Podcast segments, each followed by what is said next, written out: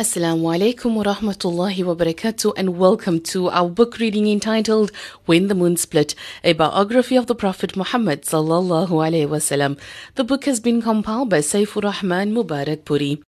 We continue on page 292, the delegation of Banu Hanifa. The Banu Hanifa also visited the Prophet peace be upon him in the ninth after Hijrah. Seventeen of their people, including the infamous Musaylima the liar, came to Medina and embraced Islam in the presence of the Prophet, peace be upon him. Some sources indicate that Musaylima accepted Islam along with the other members of the delegation. Other sources, however, assert that he stayed behind at the camp and did not become Muslim. He is also reported to have said that he would embrace Islam only if the Prophet, peace be upon him, made him his successor. Before the arrival of this delegation, the Prophet, peace be upon him, had a vision that a treasure had been brought to him. From this treasure, two gold bangles were placed on his wrists, and they proved to be very painful for him. He was told to blow on the two bangles, and when he did so, the bangles fell off. The Prophet, peace be upon him, interpreted the dream for his companions the bangles represented two false prophets that would appear after him. The Prophet, peace be upon him, was walking with the companion Thabit bin Qais when he met the first false prophet, Musaylima the liar. Musaylima was with his comrades, and he said to the Prophet, peace be upon him, insolently, If you like, I will let you remain the head of state. However, I will be your successor. The Prophet, peace be upon him, showed him the small date branch he had in his hand and said, I shall not give you even this date. You cannot escape Allah's decree, and if you turn your back, Allah will destroy you.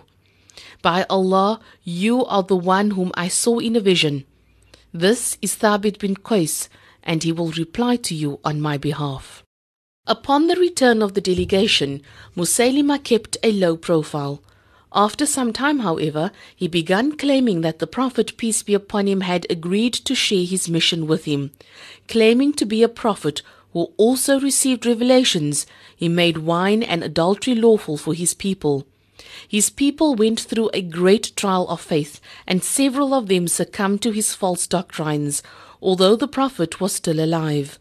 In the midst of Musaylima's so-called mission, the Prophet, peace be upon him, died, and it was left to his successor Abu Bakr radiallahu an to punish Musaylima. Abu Bakr sent a detachment under Khalid bin Walid radiallahu an to kill Musaylima and his men. After a fierce battle, the impostor was killed by Wahshi bin Harb, who in his pagan days had earned infamy by killing Hamza bin Abdul Muttalib. By Allah's grace, the same Wahshi earned the honor of eliminating Musaylima, the false prophet. The kings of Himyar sent an envoy. After the Prophet, peace be upon him, returned from Tabuk, Malik bin Marra called upon him, carrying letters from the kings of Himyar, Harith bin Abd Halal, Naim bin Abd Kalal, and Nu'man. He also bore letters from the heads of Hamdan. The rulers wrote to the Prophet, peace be upon him, to inform him that they all had embraced Islam. In reply, the Prophet, peace be upon him, sent a letter to them explaining their rights and duties and defined their responsibilities under the covenants they had entered. Then the Prophet, peace be upon him, sent Mu'ad bin Jabal radiallahu an, and others back with the delegation to act as judges and military commanders in Upper Yemen. They were also responsible for overseeing the collection of charity and zakah as well as leading prayers. Abu Musa Ash'ari was sent to the Yemeni coast, while Ma'ab Zama was sent inland. The Prophet, peace be upon him, instructed both of them to make things easy for the people and not to create unnecessary hardship. He also advised them to spread the good news of Islam and to help everyone live in harmony. Mu'ayyad remained in Yemen till the death of the Prophet, peace be upon him, while Abu Musa returned to visit the Prophet, peace be upon him, during the farewell Hajj. The delegation of Hamdan. Among the delegation from Hamdan that visited the Prophet was the great poet Malik bin Namt, who extolled the Prophet, peace be upon him, in verses such as the following.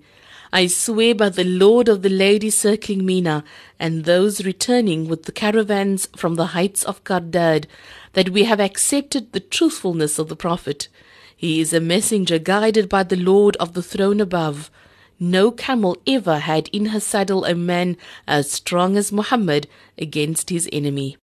Initially, Malik bin Namt was sent back to his homeland to help those of his clan who embraced Islam, but later the Prophet, peace be upon him, sent Khalid bin Walid to invite all of the people of Hamdan to embrace Islam.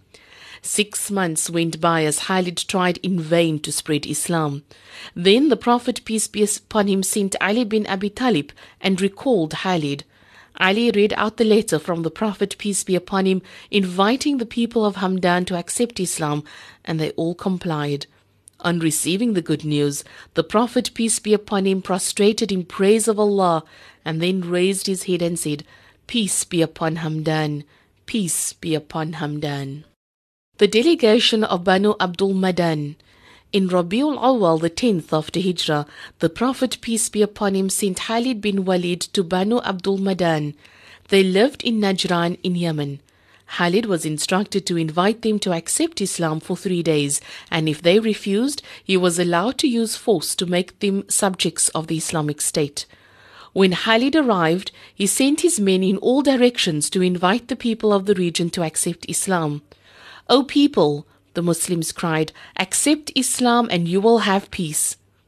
The people readily accepted Islam, and Khalid and his men set about teaching the people of Banu Abdul Madan the basics of the faith. Khalid then sent a message to the Prophet, peace be upon him, informing him of his success, and the Prophet, peace be upon him, responded by asking Khalid to escort a delegation from the region to Medina.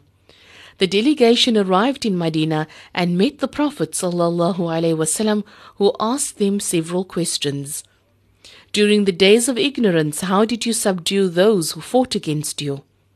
We remained united, the delegation replied, and we never oppressed anyone. You speak the truth, the Prophet said.